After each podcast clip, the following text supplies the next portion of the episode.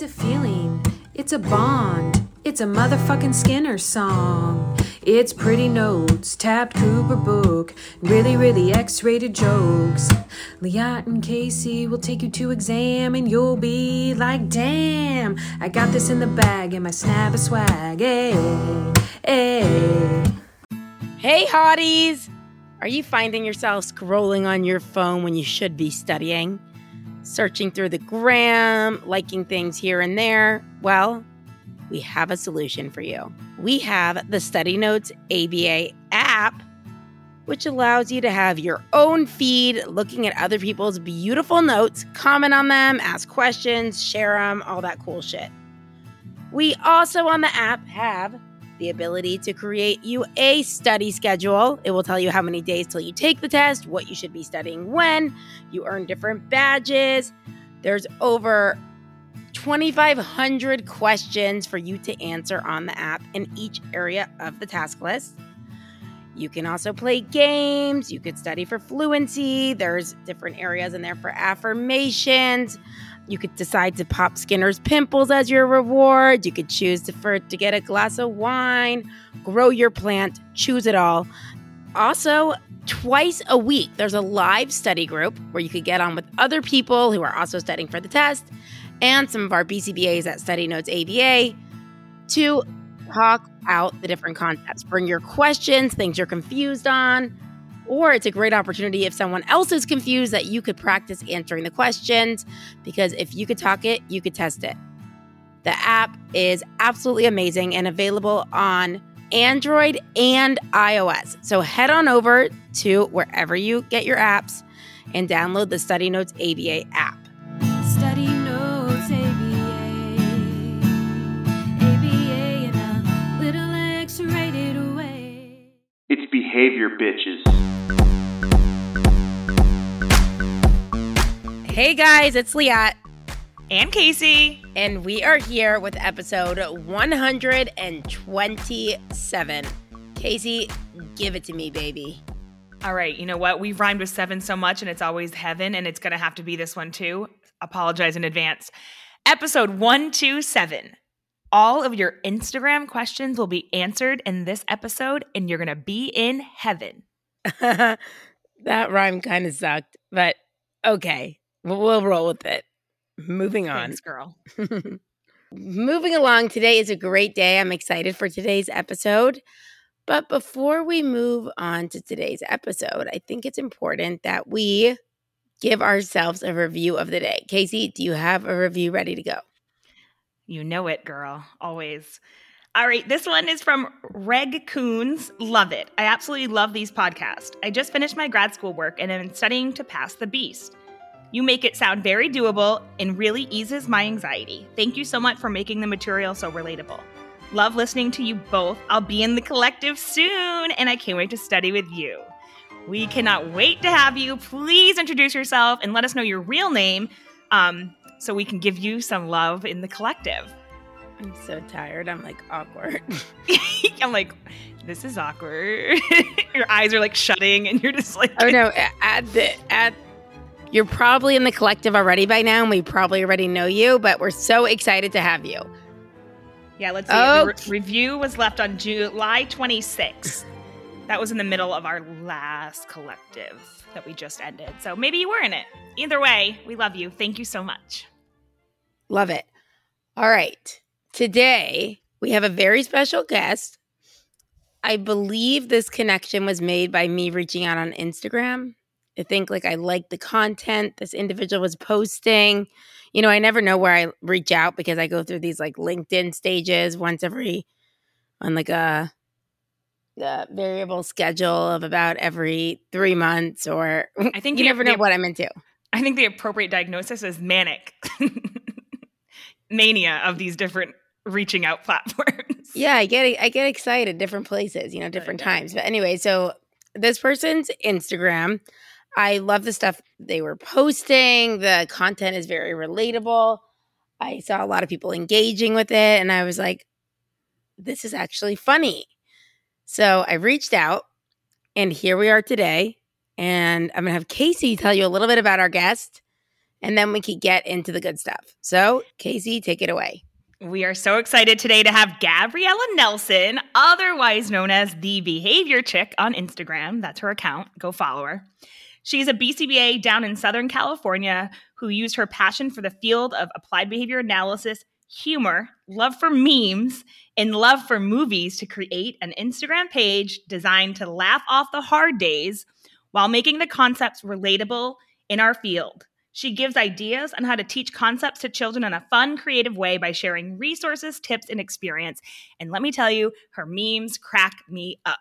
Really, she's amazing. So, Gabriella, welcome to the show. Hello, thank you for having me today. I'm excited to be here. This is an early morning for you. It is. It's 7 a.m. I'm powering through it, but I got a full day, you know, that BCBA life. So we're going for it. Finish strong in this week, okay? Yes. it was a short week. How did you get into ABA? Um, so I started the field of ABA. I always knew I wanted to help people. And so growing up, I knew American Sign Language from one of my childhood best friends. Her mom was actually our teacher from kindergarten to eighth grade. I went to a really small school. Um, so I originally wanted to be a sign language interpreter. And then I was like, I talk way too much. So how can I do this and still help people and kind of have experience with that population as well. And so I went into special education and I wanted to be a special education teacher. While I was in school to be a special education teacher, I actually became an RBT. And then I just fell in love with the field and I stayed and I became a BCBA and I never left. So yeah. And then also my niece, um, she actually has Williams syndrome and I saw how therapy works for her. And uh, when doctors told her, like, you'll never walk, you'll never talk, like they're telling my sister, brother that, I saw the benefits to the quality life that she does have. And now you wouldn't even know that she was never supposed to walk or talk or any of those things. So it just really got me passionate. What is Williams syndrome? Um, Williams syndrome is basically the exact opposite of autism, is how they kind of describe it. Like they just love everyone. They want to be around people. Like it's really hard for um, them to distinguish like stranger danger or any of those things because they just want to just be so loved. And like anyone that has met my niece, like she'll just be like, I love you. Hi, I love you. Hi, I love you. And it's just the sweetest thing. So, and usually it does have some health complications as well.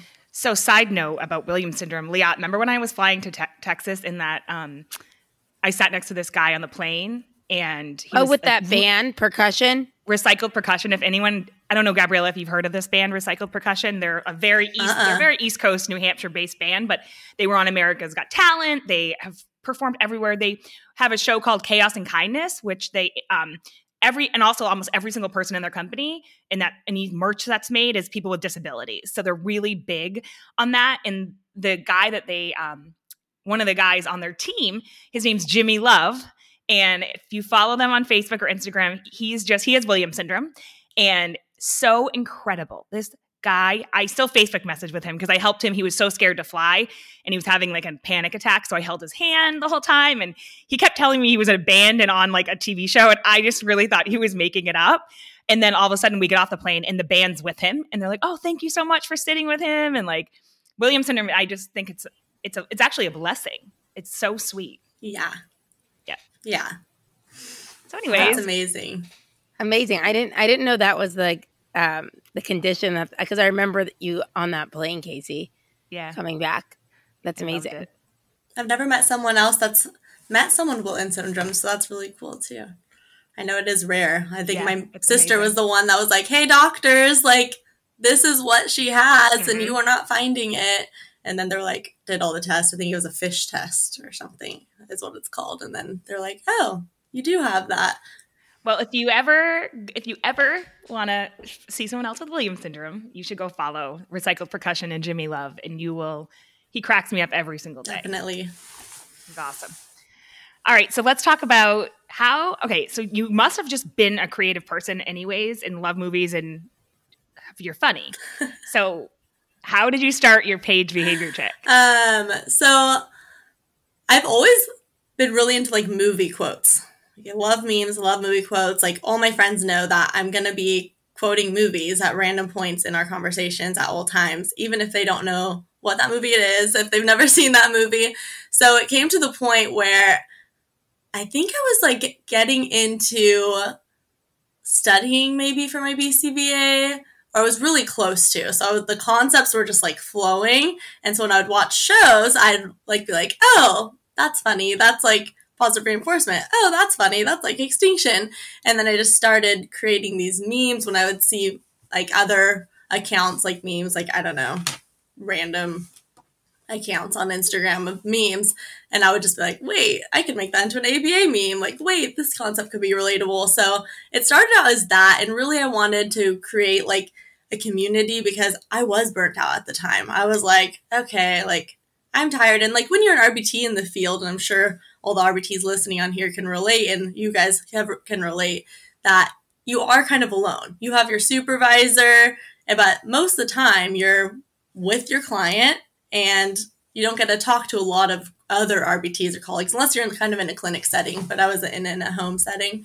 So I just started creating those memes and then I think I had like zero followers and then I got like 12 followers and they were consistent. I think they just started sharing these things and be like, oh, this is funny, this is relatable until it blew up to where it is now. So it's been fun because I really like the community that is created now. But it's funny because you're like, oh yeah, you're really funny. But then I'm like, okay, a podcast? Like, I don't know because my content is like premeditated. Like, I can sit there and think about it in my head. Like, I'm not that witty on the spot. So I'm like, okay.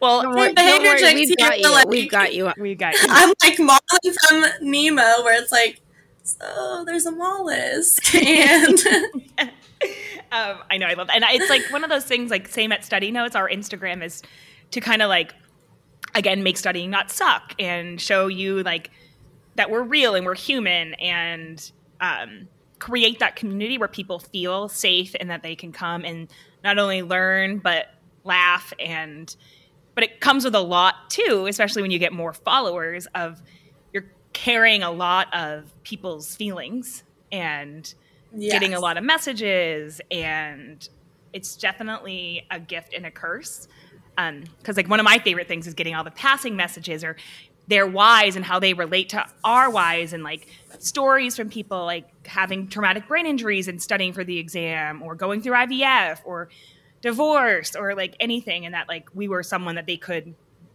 you know just escape to and and know that they're not alone. So that's one of my biggest whys for our instagram.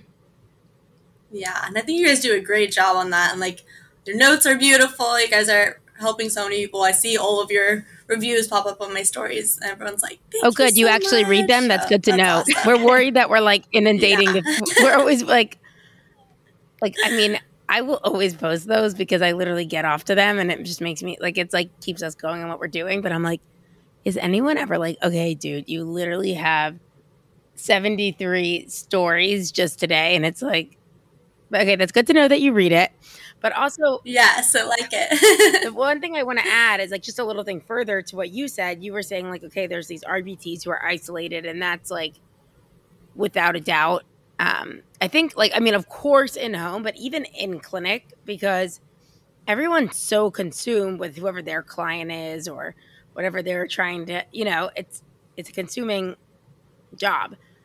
But also, like your stuff is not just relatable to the RBTs. I mean, BCBAs are isolated too. Like I think people for like we are such mm-hmm. a new field and a lot of us like there like I know at study notes we've seen that a lot of you know you've passed the test. Okay, great. And now you're supposed to be the leader. and it's like, wait, yeah. me leader? What? Right. Like and no one trained think, me for this part. Yeah. yeah. Like I'm a good bullshitter and I remember being like, wait, what? like and I usually can put myself in anywhere. So I, I know it's like very mm-hmm. real. So what you're doing is awesome.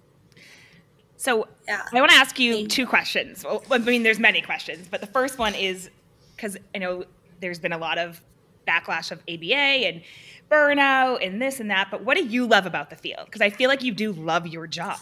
When we talked to you, you were yes. like, "I'm a happy BCBA." I'm like, "This is amazing. We need to share your story."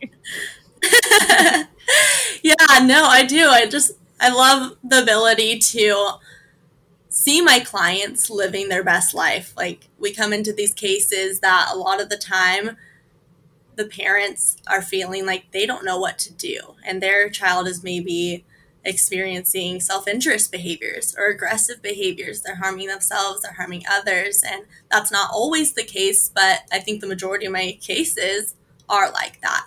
And to see the child be able to communicate in a way that's effective for them and be able to communicate their wants and needs or advocate to themselves like hey i don't want to do that or hey i need a break. I need more time. I need to go have my use my coping skills is really the best feeling and empowering those parents too to feel like they know what to do with their child. Because a lot of the time i get parents that feel like almost like they're failing in their parenting role and they express that to me and i'm like no you're not. You just don't know how to deal with these specific behaviors. You're a great parent. I'm not here to teach you how to parent I'm here to teach you how to manage some these behaviors and help your child communicate in a different way. And a lot of the kids, too, it's not that they can't communicate, it's that they just need to be taught in a very specific way that it would be impossible for a parent to know without the proper training. Mm-hmm. And so, really, just empowering them and bringing that feeling to them about, oh, I know how to handle my child, and just seeing them implement all these strategies and see their child communicate with them and talk to them for the first time or eat for the first time, try new foods. Like I got a child off a feeding tube before, and that was life changing wow. for the parents because they didn't want their child off in a feeding tube. So we partnered with um, CHOC Hospital. You obviously want to rule out all medical um, issues first. And we sat there at the CHOC Hospital watching the X-ray, the feeding, the swallowing go down to make sure it's fine, and we were sitting there using positive reinforcement, getting the child to eat. And now she's off feeding tube, she eats. So, just things like that really keep me going. That's like an everyday feeling for me. In all my cases, are there hard days? Absolutely. Are there days where I'm like, oh, like I haven't seen this behavior presented in this way before. I need to collaborate with others. Yeah, because the majority of our population is children with autism. Does it have to be autism? No, I also have Down syndrome. I have um, hydrocephalus. I have cerebral palsy. But what most of our children are with autism, and I don't know if you've ever heard that saying, like one person with autism is just one, one person, with autism. autism. Yeah. So it's it's not surprising to me that people feel imposter syndrome and like feel that feeling that you're talking about, Liat, about, oh shoot, like I just passed this test. Like now what? Because every case is going to be so different. And that's why you have to pull from expertise of other people sometimes. And that's not a failure on your part. Mm-hmm. It's just, hey, like, how do we handle this behavior? And then once you learn how to do that, you help that person it's just a great feeling. So that's what keeps me going. And I had to say one children, thing to what you said, ahead. just because it's like mm-hmm. I'm very impulsive and I've been holding back what I wanted to say. It's not even that funny, but I had to wait. I was just thinking, you're like, no, I mean, those rewarding feelings all the time. And then there's days that are hard. And in my head, I immediately was like, and on those days, I make a meme. yes. Yes. Yes. On the hard days I do, I make a meme and I'm like, this sucked. like this was a really hard day. And that's the reality of it. People are like, oh, like don't say like that it sucked. Like you're working with children with special needs and like no. Because to be relatable to BCBAs and RBTs and BCABAs, like there are days that suck. And parents. And you can't lie to yourself about that. Speaking of parent, and it's hard. Speaking of parents, I know that you said you're more like someone who likes to like plan what you say, but don't worry, we have Alan here who could cut anything out. But I do want to get your input, and and Casey might help me form this question because she doesn't even know what's coming yet, but she's oftentimes my um translator um, between transcribing and textual. yeah, everything.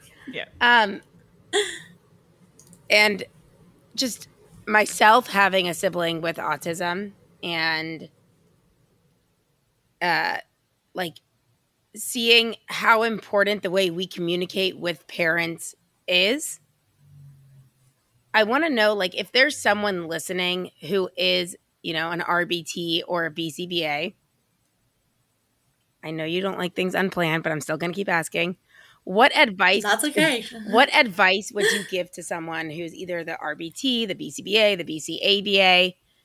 Um, just see it like when working with these parents.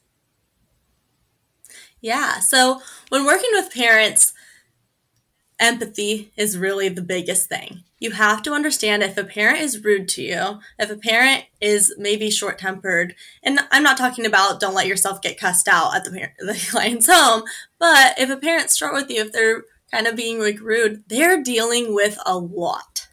They didn't know how to come into the situation most of the time, and most of the time they don't have maybe siblings with a diagnosis or maybe other children with a diagnosis. So th- they're going through this for the first time too. And they're tired. A lot of them work full time. I have some parents that like the dad's working four jobs just to help the mom stay at home and he doesn't get any sleep. And so coming out from a place of empathy is so crucial and don't take things personally. And I think a lot of the questions that I do see in my Instagram box is like, how do I get them to take you seriously if like I don't have a kid? And really, kind of what I said earlier, that you're not teaching them how to parent, you're teaching them how to handle behaviors. And that's what I always tell my parents. I'm like, I don't want to tell you what to do. I just want to help you manage these behaviors, teach your child skills so that he can have a better quality of life or she, and you can also have that quality of life too and be able to go places with your kid and know what they want, know what they don't want, and just have fun. Yeah, uh, those, that's amazing advice. And it's almost like you're you want to be seen or want to be the person that when you come to the door that you've created that relationship with the parents that they're like thank you god you're here today like so happy mm-hmm. to have you because again like you said you're not going in there as a know-it-all or a dictator of like you're not doing this right or whatever it is you're going there as a person to help them manage these behaviors because yeah. you have the skills. If you're listening and you're in the field, you do have the skills. So even though you feel like you're an imposter sometimes, if you don't have a kid and you're trying to, that's exactly what Gabby said is you're not trying to teach them how to be a parent. You're teaching them how to manage the behaviors. And luckily, we have the skills if you've gone through your coursework and you've taken the exam and you've gotten great supervision. Um, then you are like a, an angel, really. Mm-hmm. Yeah, definitely. And there's going to be times where maybe you don't have the answer to the question. Instead of just saying, I don't know, I'm feeling stuck, be like, hey, let me get back to you on that. I want to collaborate with some others to give you the best answer. Or even like I deal with parents all the time that um, are exhausted, but maybe they're dealing with a lot of other stuff. And I think what I see with parent consultation sometimes is people try to almost teach treat them like an RBT, like, hey, let's do this today, let's do this intervention, hey, like, let's see this data at the end of the week, let's do these things, and give them that flexibility. I don't, that's going to form your relationship a lot better is being like, hey, I know this week was really hard for you. Mm-hmm. Like, don't worry about the frequency data or ABC data this week. That's fine. Or even this month for some parents, because that's okay. We're there to support and we don't want to be creating more stress on them is that data important? Absolutely. Are teaching them strategies important? Absolutely. Is that consistency important that they're following through? Absolutely. But if you overwhelm them too much, what I found is that they shut down. They're like, they start canceling sessions. They're like, oh, this is going to be too hard. Like, I don't know if I can add this to my plate. I'm working full time too. So give them that flexibility and really start them on like, I always do like quote unquote like homework for the parents. And it's just like one strategy. Like, hey, let's just start with choices this mm-hmm. week. Like when you present a demand, give choices. Mm-hmm. And then let's see how that goes. Yeah. And not but using I, that like jargon, jargon. yeah.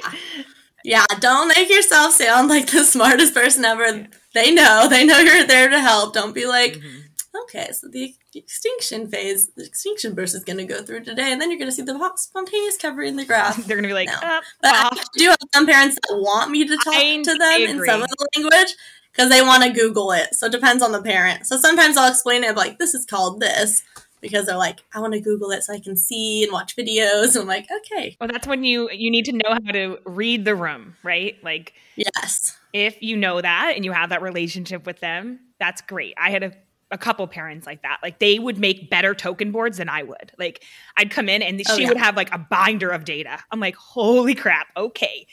And then yeah. parents who were just like, I'm not doing that shit. So here you go. And like, and I just like, all right, that's fine. I'm going to work on the skills that I can work on with them in their RBT, and you know, let us know when you're ready to, you know, collaborate. But Yeah. something else i also do think just like while we're talking about it with the you know obviously we we have our tools of understanding the science like or our technology of aba but i literally think one of the most like pragmatic uh, things you could provide for the parents is that sense of belief like like that you're not panicked by certain behaviors and, or you know or not like oh shit i've never seen something like that before or like oh crap how are we gonna do that one? You know? The idea is just like the like you know you go into these families houses a lot of the times parents are embarrassed they're exhausted they're like like i just remember people coming into my house as a kid and my mom being like i'm sorry bit you like ugh, you know and it's just the idea of Mhm. like all right this is something we like just that hope that it's like oh this is what i do for my job don't worry Yeah, you're in the right place. I yeah, like I I don't worry, we're gonna get this taken care of. Um, you know. Oh, and I think that alone has such power. I mean, and of course, the actual like interventions and what are going to help the behavior, but just knowing that someone is not freaked out and is calm and has belief and is like, Mhm. yeah, this is what I do. I mean, that is life changing to a family. Yeah. Absolutely. You got to go in there with confidence and be like, hey, let's do this. Mhm. We're a team. Mhm. All right. So I'm going to play a little game with you. Okay. I mean- I'm ready for it. It's like you've already prepared the work, so don't worry. So okay, perfect. I know that, like I said, this is kind of tying back into like running an Instagram account and getting a ton of messages. So I know we kind of compiled a list of like our most asked questions from people, and I'll I'll ask you the question and then you can answer. Okay, sounds good. I feel like Liat right now. Liat loves to play games. I know that's such a Liat line. She totally stole that from me. Like take any like boring thing. Not, not this is boring. And being like, we're gonna play a game. I'm gonna see how many emails you can answer. And yeah, she does that a lot. yeah. All right, and this is a big one we get a lot too. Like, and we kind of touched on it, but what do you do when you're feeling burnt out? What is some of your kind of replies or responses? Yeah. Well, one, gotta make a meme. Gotta. just kidding. Page, come laugh. But no, I really do cope with humor. I've always done that. Like if I'm in a situation where it's tough, I'm gonna laugh. I'm like, haha, that would happen. Mhm. But that helps me. Um, also, to do list. I know you guys have a great little negative reinforcement pad. So cute. Like, write it down so you can check it off. Visually checking off and feeling like you're accomplishing things is everything. And that to do list is not going to end. So don't try to complete the to do list.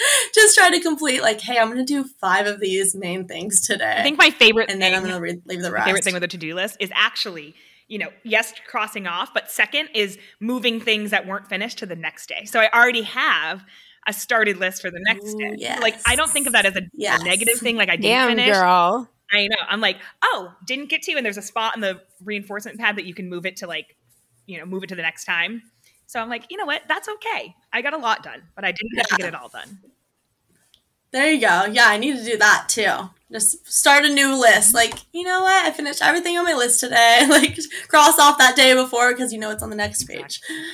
Um, but yeah, taking days off, like knowing when there's those hard weeks and being like, hey, I need a day to myself. Or if even if it's that, that's the weekend, that's fine too. But that helps. Um, finding your hobbies, that's huge in this field especially like as a BCBA, BCABA, you're going to be worked. like you have reports, you have parents, you have su- supervisees, you have all these things going on at one time. And if you don't do things for yourself, that's going to consume your life. Speaking from someone that does consume my life because when I'm not at work, I'm on my Instagram also say. talking to you guys about ABA. But I also unplug. Like I go traveling, I go camping. Like I just came back from camping this weekend and my phone was off Wow. the whole weekend. I'm like, That's why we're not talking right now. Like I need to set that boundary. And also, yeah, setting those professional boundaries, turning off notifications when you're off. Be like, hey, redirect it to someone else. I'm not responding. I am off right now. Or else I did take a vacation one time where I didn't turn it off. And I'm like, I'll just respond to this parent or this person or this. And then it doesn't become a vacation for you. So setting that time limit even at night, like, hey, I'm not going to respond after mm-hmm. 7:30 p.m. I'm going to respond to it the next day.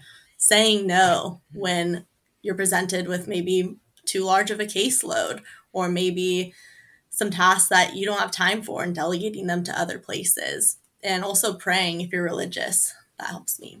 So I want to I agree add to that too. And we had uh, Dr. Antonio Harrison on, and he always talked about like so many BCBAs identify as a BCBA only. Like that is who you are. You are this like, and I want to urge you to not identify like that is not your full identity. You are a BCBA, yes, but you are human first, right? And Mhm. again, the I love the, what you said about hobbies because I find myself and Liat and I we're both the same. Is that if we don't force ourselves to do something different, we would just continue every day. Like we love work, we love our jobs. So Mhm. like little things like just getting to the gym in the morning or making time for yourself to have a glass of wine and crochet or whatever you love those are things i love um it's like okay i'm taking off my bcba hat right now i am not in that role and that's Yeah. really important to do It's hard. Definitely. It's you need that. it's hard because I always say like even like when we have students in the collective, I'm like, listen, say bye bye to your old way of thinking. Like once you see this, you can't unsee it. Like you know, you start to see everything behaviorally. So like, just yes.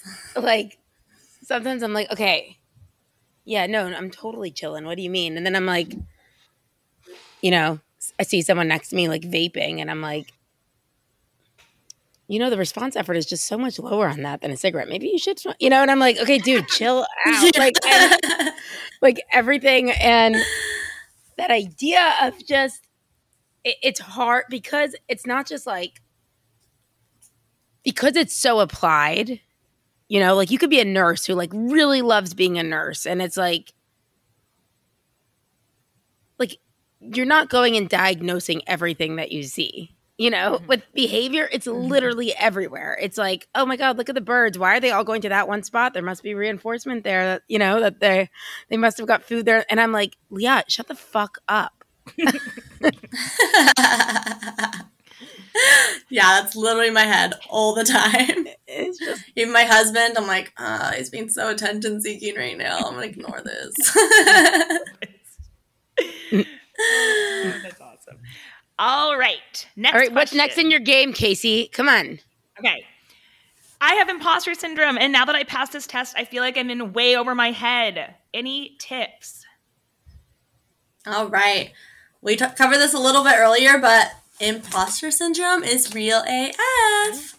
Collaboration is key. You need to be collaborating with other people if you feel like I can't handle this case or I can't, um, maybe I don't know how to respond to this parent. I don't know how to do this certain section of the report. That's okay. You're not expected to pass that test and be like, okay, everything's on you. You have no help anymore. No, you're going to be constantly learning. You're going to, I learn something new probably every day, if not every week, mm-hmm. because there's just so much to the field that, and people say, I think I heard, oh, I forget who it was, but I heard like even passing that test, that's so, that's fundamental ABA. So I think Like, yeah, you know basics. Patrick McGreevy, I think that's who it was. He said, when you um, pass your BCBA exam, you're like a baby infant just being born into the world. hmm You have to learn to crawl Yes. and walk and communicate.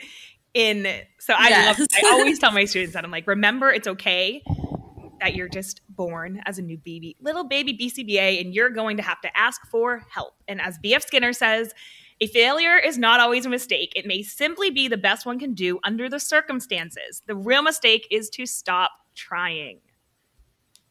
Yes, definitely. So, yeah, that's just like my big advice with that. You're going to be constantly learning. A lot of that is due to the fact that we have individualized treatment plans and just that one person is that one person. You need to find out what's best for that person. You can't just do like a blanket, like, here's your progress report, and this is the progress report I have for every other one of my clients. That wouldn't be effective treatment for them. And that is difficult. Having whatever, 16 to 25 different cases, they're all going to be so different that don't feel like, oh, I can't reach out to someone because I'm supposed to be basically, I'm supposed to be the one that knows that, or I don't know that answer to that RBT's question. I should know that. That's fine. Like, reach out, read articles on that behavior. Yeah, I was. You'll get there. I say my biggest advice is to advocate for yourself.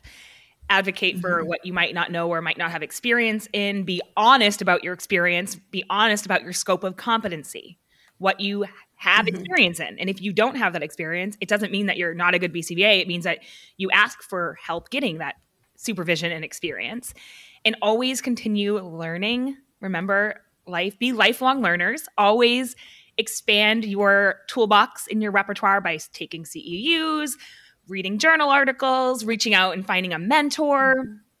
Those are my biggest advice too. Liat, what do you got, huh? I was taking notes of the concepts from right before, and then I found. I'm like, imposter syndrome, collaborate, everything. I was trying to put a behavioral concept.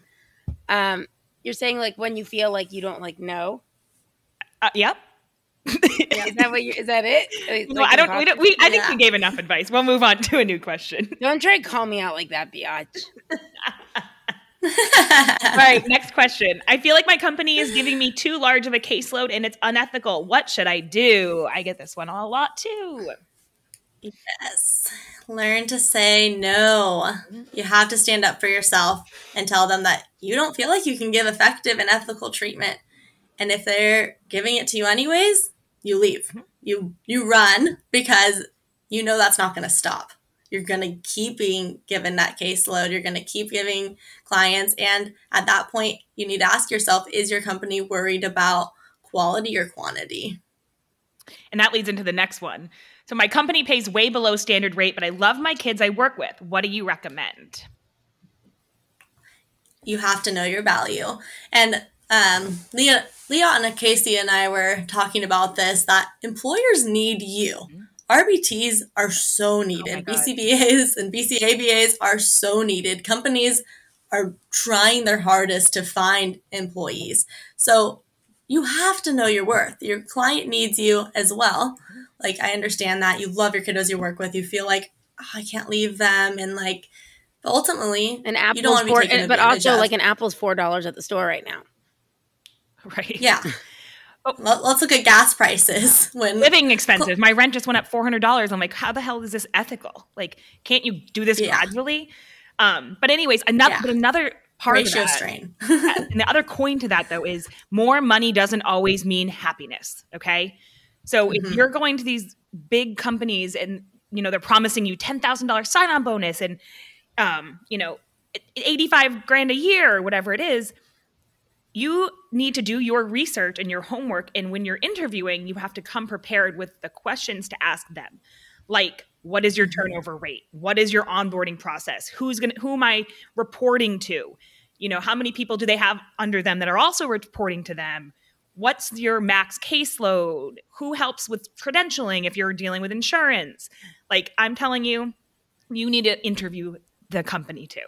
And Yes. Like I, we just talked to this girl who works at Blossom Behavior in Michigan, and she absolutely loves her job. And she said she took like a thirty thousand dollar pay cut, but her quality of life is a million times better. She said she was actually physically becoming ill and like could be hospitalized with the stress she was under. And she's like, no money in the world is worth that. So I think there's two sides to it. Yeah. But in a happy medium, That's a good point. A happy medium is being able to you know, like you also could have these like gosh, the past year has been like a year of me just learning to have uncomfortable conversations. Mm-hmm. just like in every, every Radical regard. candor. No, just like in every regard and like my person, whatever. But like being like, you know what? I really like what you guys are doing here. I love working for XYZ company and I like the way you guys do things. I love my clients. I feel passionate about it. I'm excited. But I got to tell you, I can't live on $45,000 a year. Like mm-hmm. just like like I I, I really want to stay. Is there a way we can make this work for both of us? Because I have to tell you like I, I just as much as I'd want to, I can't continue on like this. But, you know, and if the company is like that really values someone actually enjoying what they do and feeling passionate about their work, there might really be a conversation there for you to have, you know? Um, brilliant. I love that advice. Wow, that's the sweetest Yeah. thing you ever said to me. Thank you. Um, no, just that idea like if they are a like I mean, I've just seen companies like cut off their nose to spite their face. Like even more recently, um, someone you and I both know, Casey, who like they they're basically hired to like start up a clinic from nothing. Oh, Did yeah. everything. I'm talking everything, and like they just became assholes to this person and they underpaid them for just being there every second of their life. And then when push came to shove, this person had said, you know, like I just like the amount of hours I'm working, like I'm just not able to. And they were like, then go find somewhere else. And I was like, you fucking idiots. You put your ego down for one second. And, but I do think it's telling about a company because, you know, it's like if Mhm. If you have a BCBA who's really loving what they do and passionate and excited and parents feel comfortable and you see changes and be like meaningful significant changes like you have that power guys. Like i just want you to know that just I- realize that like to me it's obvious just maybe because i'm on the other side now but like when i first started the job i was like oh yeah i'll take what i could get. But the companies can't run without you like Mhm. without a BCBA, No. there's no billables. Without an RBT, there's also no billables. And So no direct services. and no direct exactly. So I'm just saying like to see your value, don't be a dick. Like and and instead of going in being like I'm worth this, go in and be like I love what I do. I I wake up every morning excited to make changes. The families I work with are like, you know, I feel like I care about them like my own. And then you ask. So just like to put that in there as opposed to being like, you don't have to be a dick, you know? You attract more uh what do they say? Bees with honey than shit. You're full of quotes today or sayings. Uh, just but just that I, I mean, I just think that's valuable advice to like as opposed to just being like, I know my worth, blah blah blah blah blah. You are doing that, but also do it by like sharing like what is the culture that they are actually wanting that you you have, right? Mm-hmm. Because someone who provides good culture and good morale is the most important. So I just want to add that in there. Yeah, definitely make sure your values line up with the company's values. Yeah. Mm-hmm. And really, at the end of the day, when going back to burnout a little bit in this conversation, is that if you're not taking care of yourself and you're not feeling like you're in a place where, okay, maybe I ain't getting paid enough, or maybe I'm comfortable with the pay, but it's not what I want, but because I just love my job. Maybe like the situation Casey said, where like, hey, it's $30,000 less, but that burnout, you can't help anybody if you're so burnt out or so sick or so stressed out the way you want to. So you have to know your value in that way too, so that you can do your job that you came here to do. This is a big one. And I'm hearing it more and more lately, and it makes me sad. So, do you ever feel like you made the wrong career choice? I am having second guesses. Yes, I get that question a lot. And I don't feel that way. Um, but I understand that's a tough job and I understand why people do. And I don't think there's anything wrong with that. So I think it's just asking yourself the right questions when you are um, thinking that way is a lot of people base their experience with ABA off one company or one school or one clinic, whatever it is. And you have to ask yourself, do I regret this career choice? or am I unhappy in this company? Absolutely. And ask your question. It's like, hey, is it just really hard working with children that do have special needs? For some people, that is reality. I see special education teachers leave too, and that's okay to be honest with yourself. Like, this is a lot more than I thought I could handle. That's okay too. But I don't know. Um, I do see it a lot ending up being the company Oh, and a lot of the company or My- yeah. Or also like I think a big part of that is first you have to do like the inner work of yourself and Mhm. you know what are your values what you know i think there's like a hexaflex and acceptance commitment therapy where you're kind of lining up like your goals your values um, different things like that. And find and like really finding the root of that of why you're second guessing. Like unpacking that Mhm. maybe you need like see a therapist. Like i highly recommend that um, to really understand because you came to this field for a reason. Like if something attracted you find go back to that why you know if you took all the bullshit aside all the you know if you're working for a shitty company or you're overworked or this or that you can write these things down and write your why like why are you in this field and then try to find a company that aligns with that same mission and values and we need Yeah. and we need you so Definitely. stay in the field yes, stay in the Oh, field. yeah, I just want. yeah, I do see that. It's Sorry, I just want to say one thing Go Someone the other day, like, Yeah. I don't know if I was speaking to them or they messaged me, but I'm not making this up. It happened somewhere, and someone was saying, like, you know, I'm just like so.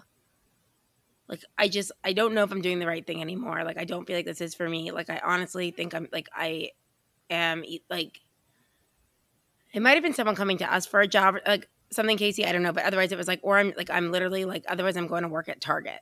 Nothing against Target, love Target, love all of it. Um, you know, I probably at least twice a week I always say like that's it. I'm going to be a barista at Starbucks. I could just check in and Yeah. check out when I'm done. Maybe get yelled at once or twice for making the wrong drink, but like I could leave it at Starbucks when I leave. But I just want to say to people that, not again, nothing against Target, but you have like a whole skill set that, you know, and I, I do think that, and and I get so excited when I see people being creative with their skill set. Like it's it's essentially like a magic power that you're able to see like how to change behavior, how to find solutions to problems, why the sales at one company might be low, why no one's clicking on a button on your website, right? Like the other day I'd met someone who's used her BCBA and decided to like leave working clinically. I'm not saying everyone should do that, but I'm saying like to go into user interface, user experience on a website. And I was like, you are fucking brilliant.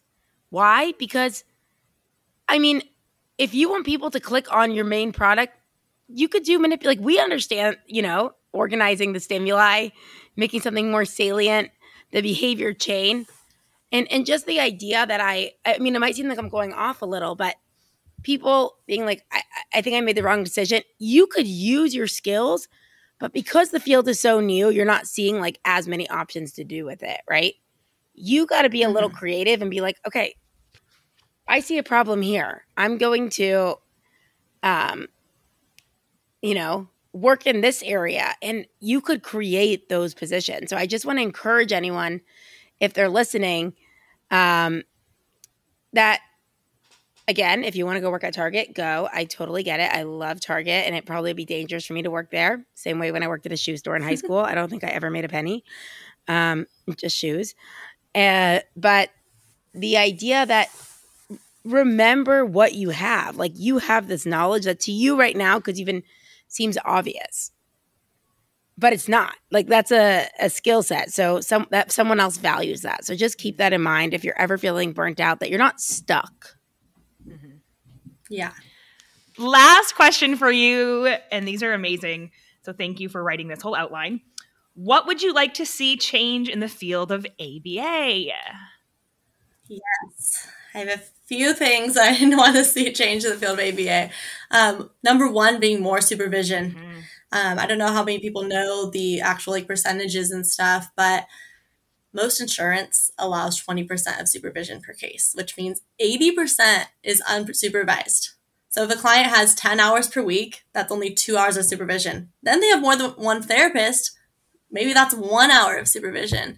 And really, this hinders the ability for these RBTs to learn and kind of hinders the progress of the client too, because then we have unexperienced RBTs mm-hmm. or the person isn't being supervised enough and maybe there is overlooked unethical practice or unethical practitioners that we don't know about because there isn't enough supervision. And I even see this in the school system too. This isn't just with these insurance companies that the school system also only gives, I think, what is it?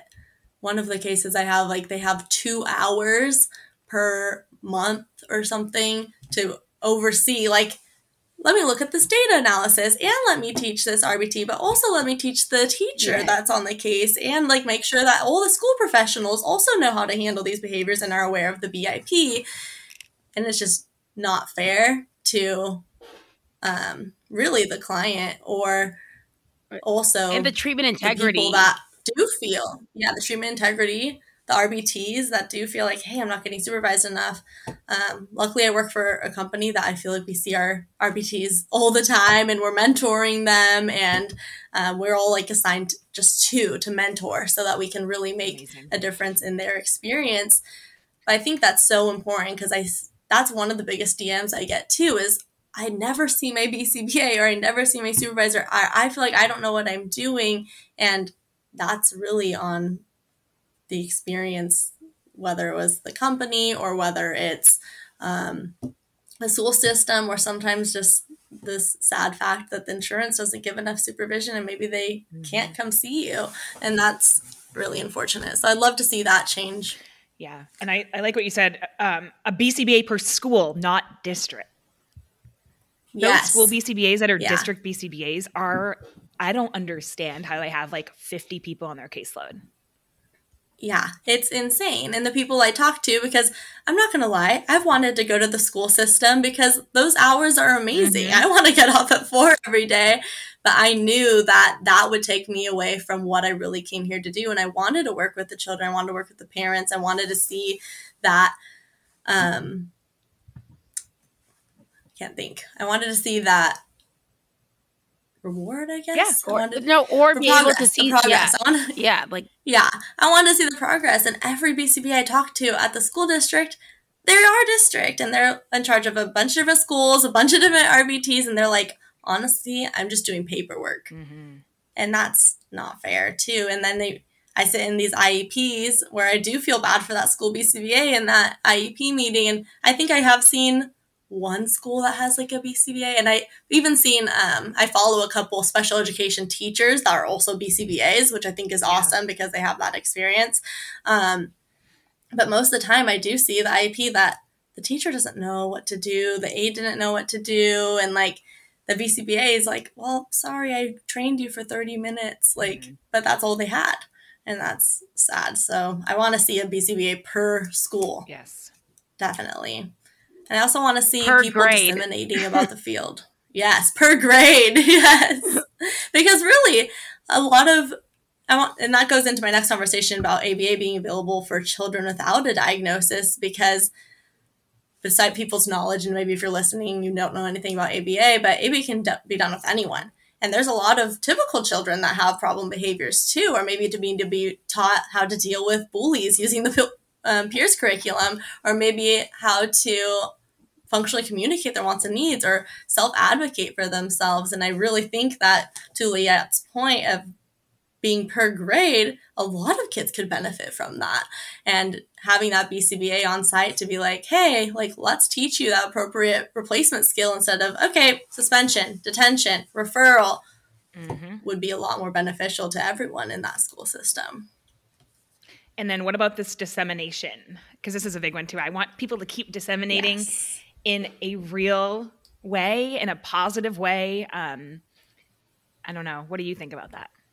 Yeah, I, I definitely want to see more people disseminating the field so that a lot of parents know about it too. Mm-hmm. I want parents to be able to know that there are resources out there. I want the positives of ABA being put to light that, hey, we're not reprimanding your child, we're not spanking them, we're not like, hey, you're going to listen to me. We're teaching these skills through a loving, fun way. Compassionate care. And I think yeah, compassionate care. We're like, hey, let's learn to brush our teeth. Here's a toothbrushing song. Hey, let's get out our fun dentist set. Okay, let's brush them. And we're breaking down those skills for them to be able to accomplish. We're looking at socially valid goals. Like, what is important to the parent? Mhm. Does the kid need a skill? I think that's important too. Like, hey, maybe we don't need to work on stimming because it's not right. harmful to the child's environment. They're learning. Like, wave your hands as much as you want. That's not what's important. Yep. What's important is do you know how to advocate for yourself? Mhm. Do you know how to make those friends? And um, or do you know how to choose friends with good qualities? I see all the time those kids that are being bullied, and we have to use that peers curriculum to teach you, like, hey, Yeah. how do we make our friends? Like, hey, we should avoid the bullies. You don't need to be trying to prove yourself or be friends with these people. And that's just really important. So, shedding the light on, and really, it can start with just telling your fr- friends or your family what you do. Mhm. I know we joke about it a lot on my Instagram page, but it's true. Like, hey, you're a BCBA. What is that? Yep. Uh, people don't know. I don't. They don't know what that is. Like, start with your friends. Start with your family. Just tell them, like, hey, this is what I do. Because odds are they know someone that could benefit from that, and then that person knows someone that could benefit from that, and then you're just shedding light to the field. Love that. Um, can we end with that? This I want you to explain. This is like it made me laugh. You were teaching how to wipe with balloons. Yeah. I don't remember exactly, but it was so creative. So like I can see you being Yeah. such an amazing therapist. So how what was it? Tell everyone. Yeah, so teaching with wiping or teaching wiping without the real brown stuff, as I like to say, because that's going to be hard. One, there's less learning opportunities to teach with that real brown stuff. Mhm. If that gets on the kids' hands, a lot more messy. Maybe find dignity yeah. too. You don't really want to be wiping them too much. So what we do is blow up the balloons, put some Nutella on it, some peanut butter, whatever's kind of brown. Um, careful of peanut butter. There's a lot of nut allergies out there. I have to clarify on that. Um, make sure it's like chocolate syrup or something. If not, but yeah, get that roll of toilet paper, tie those balloons to the chair, pretend to wipe, and really you're using a task analysis and you're using um, role play to and modeling to be like, okay, like let's wipe, like let's check for brown stuff. Ew, it's brown. Let's fold it. And then you keep that process going until, oh, look, that toilet paper's clean. You're all done. Yeah. So you can transfer that over. I also, side note, and I didn't mention in the video, I also use that for some of my teenage girls that Oh. are going through their new process of Mhm. becoming a lady and use ketchup. That's really cool. so You're very creative. I love that about you. Thank you. I appreciate that. So are you guys. Thank you. So you guys inspire me. Collaboration, baby. Yes. Well, I hope that everyone listening, we answered your most burning Instagram questions all in one place. Um, so if I ever get one of these follow the questions, behavior chick. uh, yeah, I, but I was going to say if I ever get one of these questions, I'm just going to like send this link to the podcast and be like, "We explained it so great here." Yeah, here you go. You can do the same, okay? All right, Gabby, thank you so much for coming on. Thank you so much for coming on, Jinx. Thank you for having me. You did amazing for your first podcast. I know, I was nervous. I'm like, uh. Close at 7 a.m. You'd think it was totally like 1 p.m. You know? yeah, if I said anything crazy weird at 7 a.m., I don't know. All right, guys, thank you for tuning in. hey, Casey, stay in your lane. All right. So, Yeah. guys, you know where to find us. You can find us on Instagram at Behavior Bitches Podcast, Facebook at Behavior Bitches Podcast.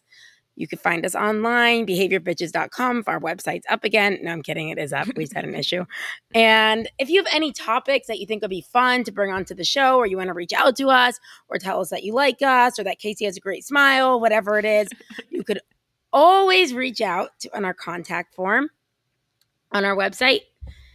And Or you can send an email to behavior bitches, Bitches. at studynotesaba.com. Casey, again, stay in your lane. This is all me at the end here. You're to Um, miss it. yeah, right. All right. That's all we have for you today. As always, love ya. Mean it.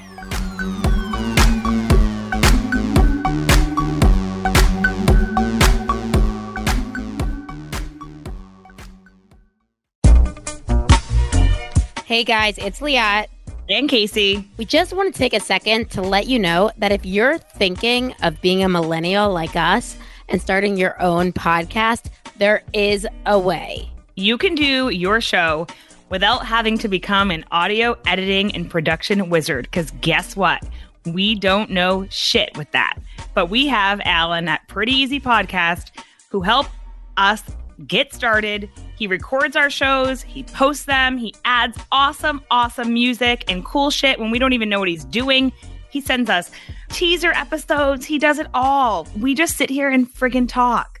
We shoot the shit and you can record from home, your office, the park, a bathroom stall at work. It doesn't matter. He provides the complete podcast studio. All you need is a microphone and you're good. Alan caters to your schedule and gives you a producer for your show at your beck and call. He has been super flexible with our schedule. Whenever we need him, we go to Google Calendar, we just book him, and he does all the hard work. It's like so incredibly easy. That's why it's probably called Pretty Easy Podcast. So be heard and have some fun podcasting like us. Go to prettyeasypodcast.com today.